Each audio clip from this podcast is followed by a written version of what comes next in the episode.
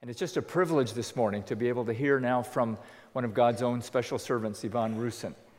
Ivan is the principal of UETS, Ukrainian Evangelical Theological Seminary. I first met him, I think, in about 2005. We were in a partnership with UETS trying to reach an unreached people group in the Caspian region. And Dale Shaw had this great idea why don't we get Ukrainians to join us since they already speak Russian? Ivan was a professor of missions at UETS, and he brought a team from UETS, and we met there in the capital city and began to strategize together how God might use Americans and Ukrainians to reach Caspians with the gospel. Just five years ago, Ivan became, in addition to teaching missions, the president of UETS, and it's an honor to have him and his wife Luda with us this morning. So, welcome to College Park Church, Ivan and Luda.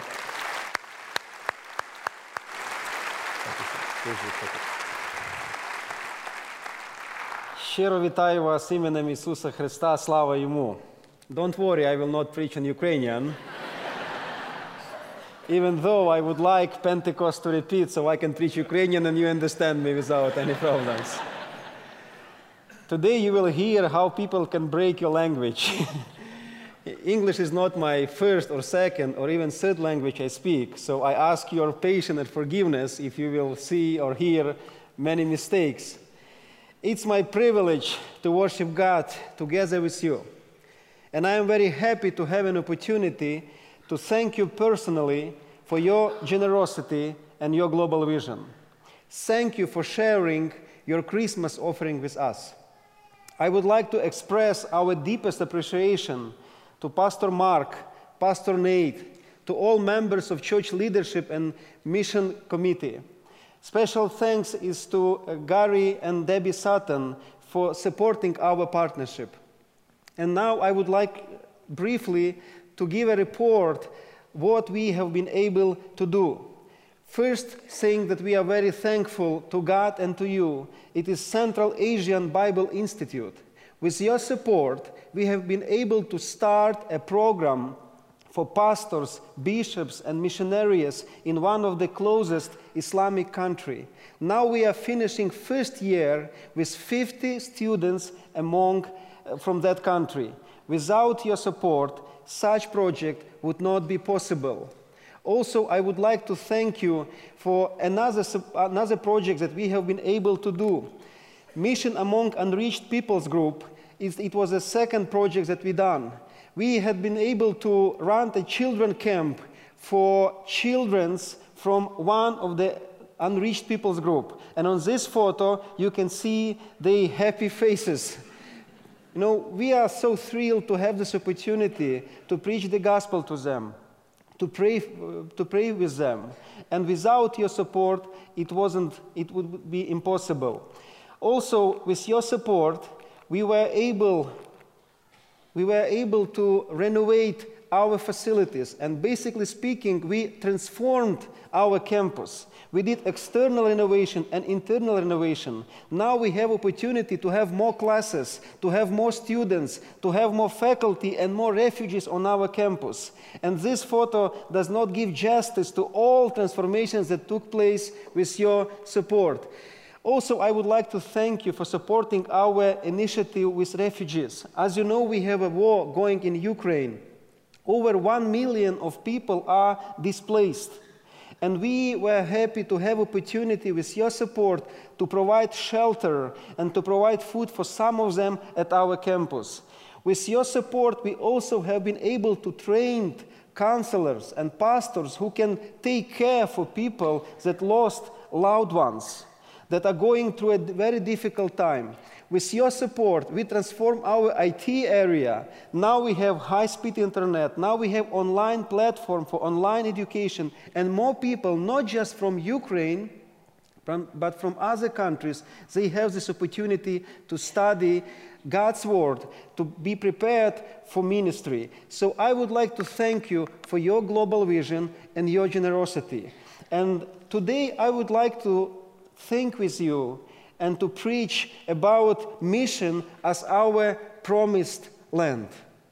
In Deuteronomy 1, we find Moses' call to his people break camp and advance. This short call looks back and forward at the same time. It is connected to the long and dramatic history of Israel.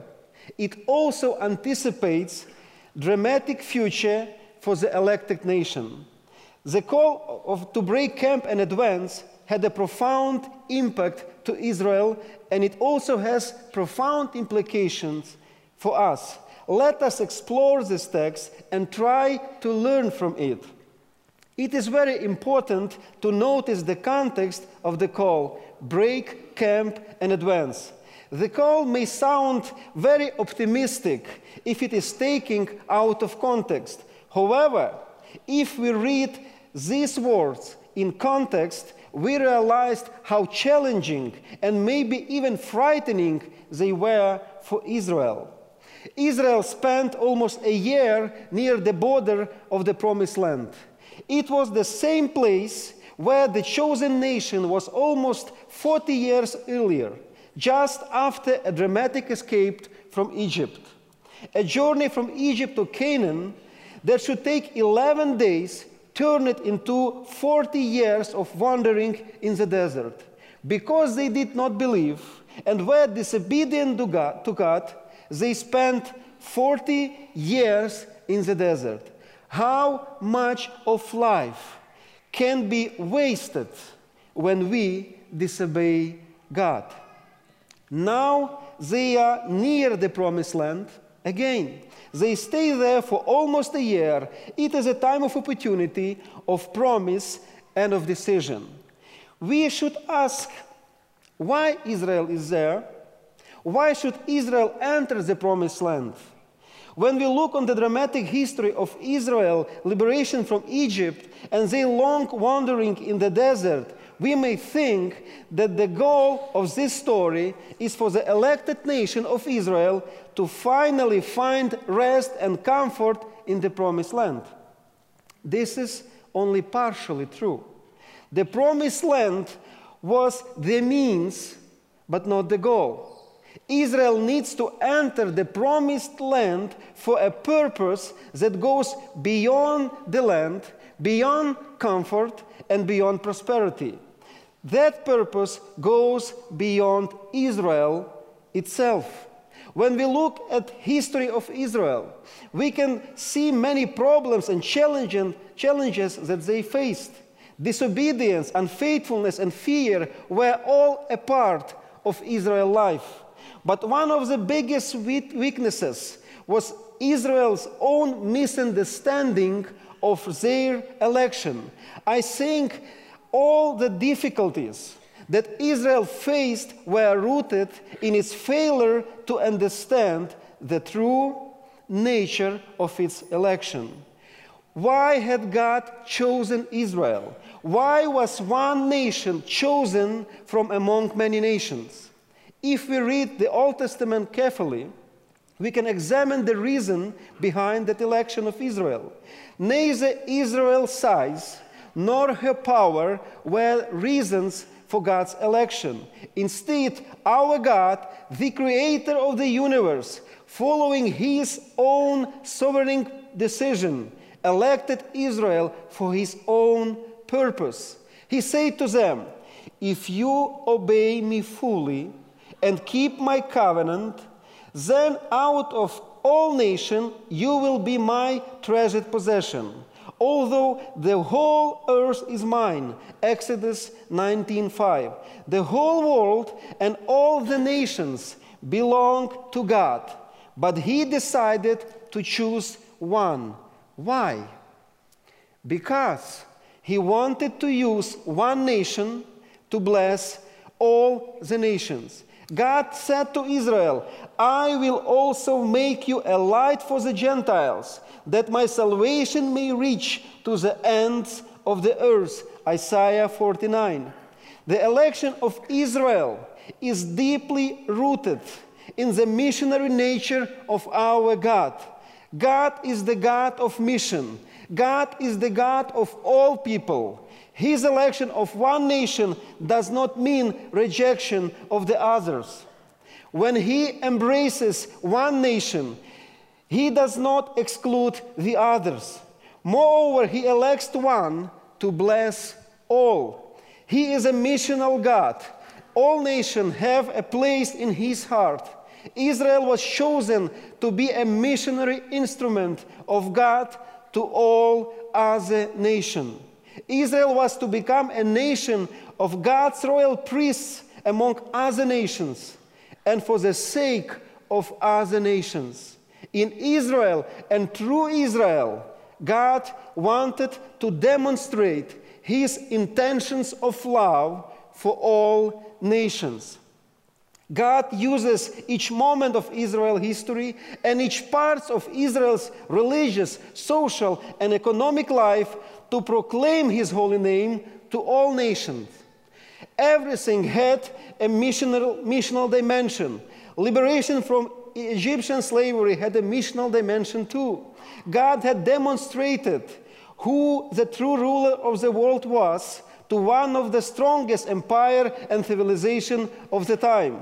God said in Exodus 9, This time I will send the full force of my plagues against you and against your officials and your people, so you may know that there is no one like me in all the earth. And later, but I have raised you up for this very purpose, that I might show you my power, and that my name might be proclaimed in all the earth.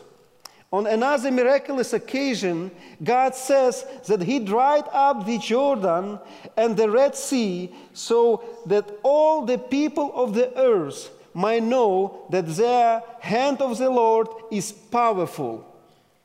Furthermore, God located Israel strategically. This is what the sovereign Lord says This is Jerusalem, which I have set in the center of the nations, with countries all around her. God put Israel in the midst of the nation so that Israel could be a light to the nation. God promised to turn the temple into a house of prayer for all nations. And so, Israel stands at the door of the promised land. However, in order to use this opportunity and reach the promised land, Israel needs to break camp and advance. The nation needs to leave its comfort zone and go among the people they fear. Let us stop for a moment and think about how this applies to us. Why does God not send us to heaven immediately after we say the sinner's prayer? Why does he keeps us in this world? It is because God is the God of mission. God loves this world and He wants us to be His instrument of love to the whole world.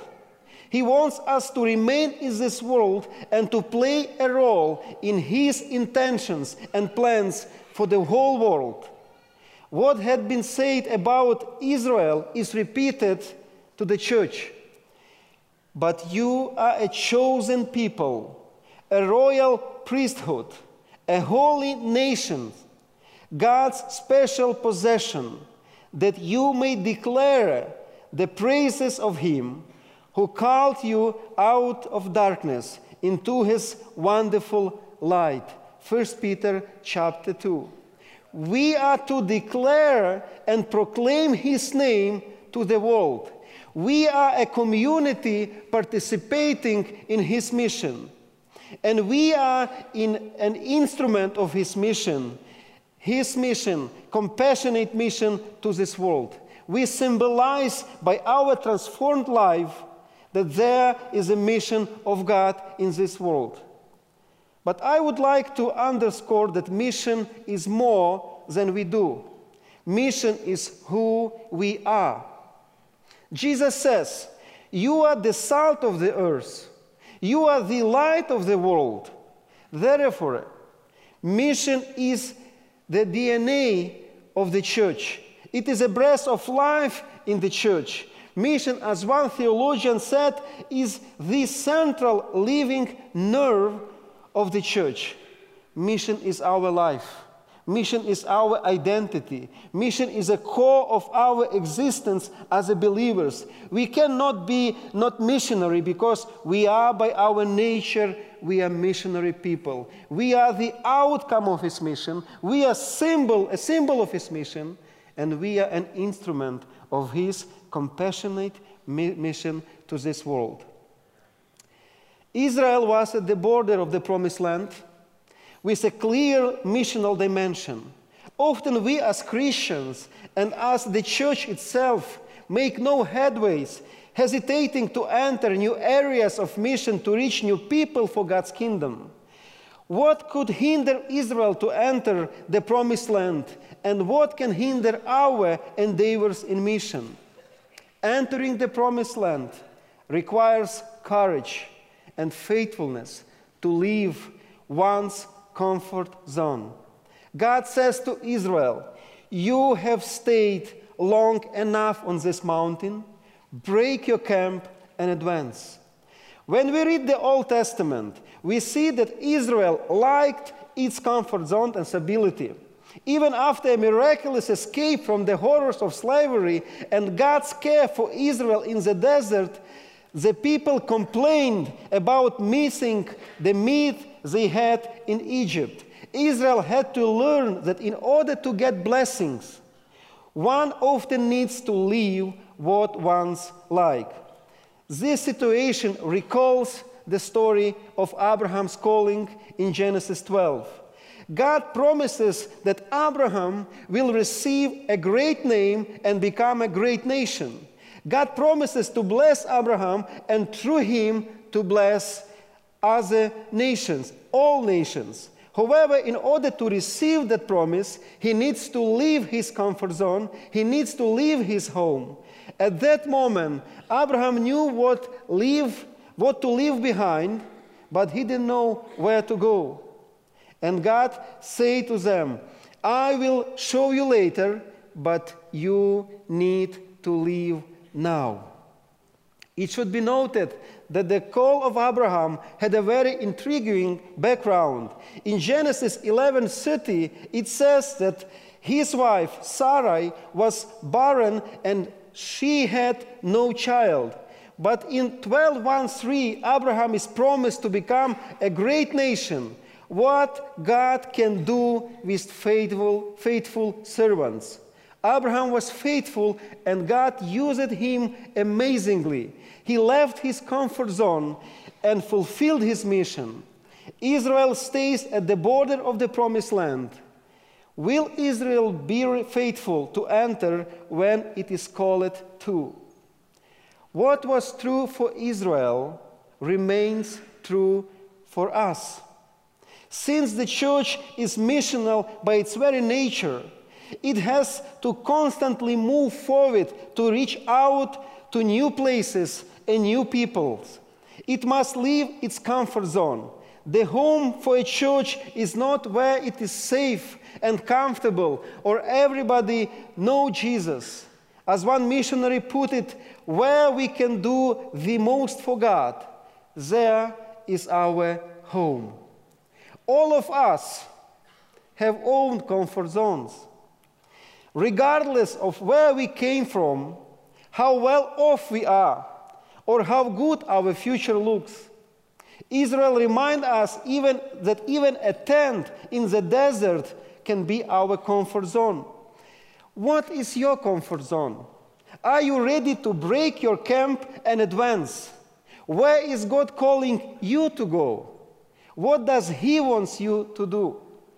I don't know your comfort zones by I do know mine. I don't know what it means to break camp and advance for somebody here in the US, but I do know what does it mean in Ukraine. As you may know, we have a war going on in Ukraine. Without warning, in 2014, Ukraine tur- turned into a discomfort zone. Our natural instincts pushed us to flee but God's Spirit called us to stay. God's Spirit gently calls us to go into the war zone, to soldiers in the trenches and hospitals. Why? Because there are people who, does, who face death each minute. And they need somebody, desperately need somebody who can come and bring them the gospel, who can spend time with them and pray for them. Who do you see in this picture? A young man who is only 23 years old. His name is Dmitro. He graduated from UTS last September. When he was a first year student, he was ordained as a deacon. When the war started, he decided to become a military chaplain. All of his school breaks and holidays he spent in the war zone, preaching the gospel to soldiers, praying with soldiers. One day he brought a Ukrainian flag with the names and signatures of many soldiers. One of them wrote on the flag, Dmitro, bring us God's word and we will live. Now he is ordained pastor of a church nearby Kiev. Also on that picture you, you saw a small picture of a website where was Dima Dmitro's photo and information about, about him? It was, that photo was taken from the terrorist website. It is a wanted list by terrorists. They didn't like his ministry to soldiers and they want to catch him and imprison him. On this photo, you see chaplains that have been trained in our seminary. There are many of our graduates and students who are serving God in trenches, among soldiers, among refugees in a war zone. And I would like to underline that Dmitro has been supported by a scholarship from College Park Church. You, by your generosity and global vision, helped make Dmitro's story and equipping for ministry possible. Someone decided to give money to bless another, and God used it and multiplied it for his mission. As a seminary president, I am touched when I see our faculty, students, graduates are leaving their comfort zone and moving forward, going to a war zone. Is it scary? Believe me, yes, it is. Is it comfortable? No, it is not. But we are learning how to leave our comfort zone and be a blessing for other people. And we are doing this not because we are heroes or we are strong, but because we have a great example. Jesus left heaven and came down to earth for our sake. He was the first missionary. Second, that can hinder us entering the promised land might be fear. Israel was afraid of other nations. They did not believe it was safe to enter. Something, sometimes we need to remind ourselves that mission is always about people who are different from us. Those people, however, might not be just different. We may not like them, or we may even be afraid of them. Israel was afraid of other nations. But in order to be a blessing for other people, Israel had to leave its comfort zone. We should remember that nothing significant happens in our comfort zone.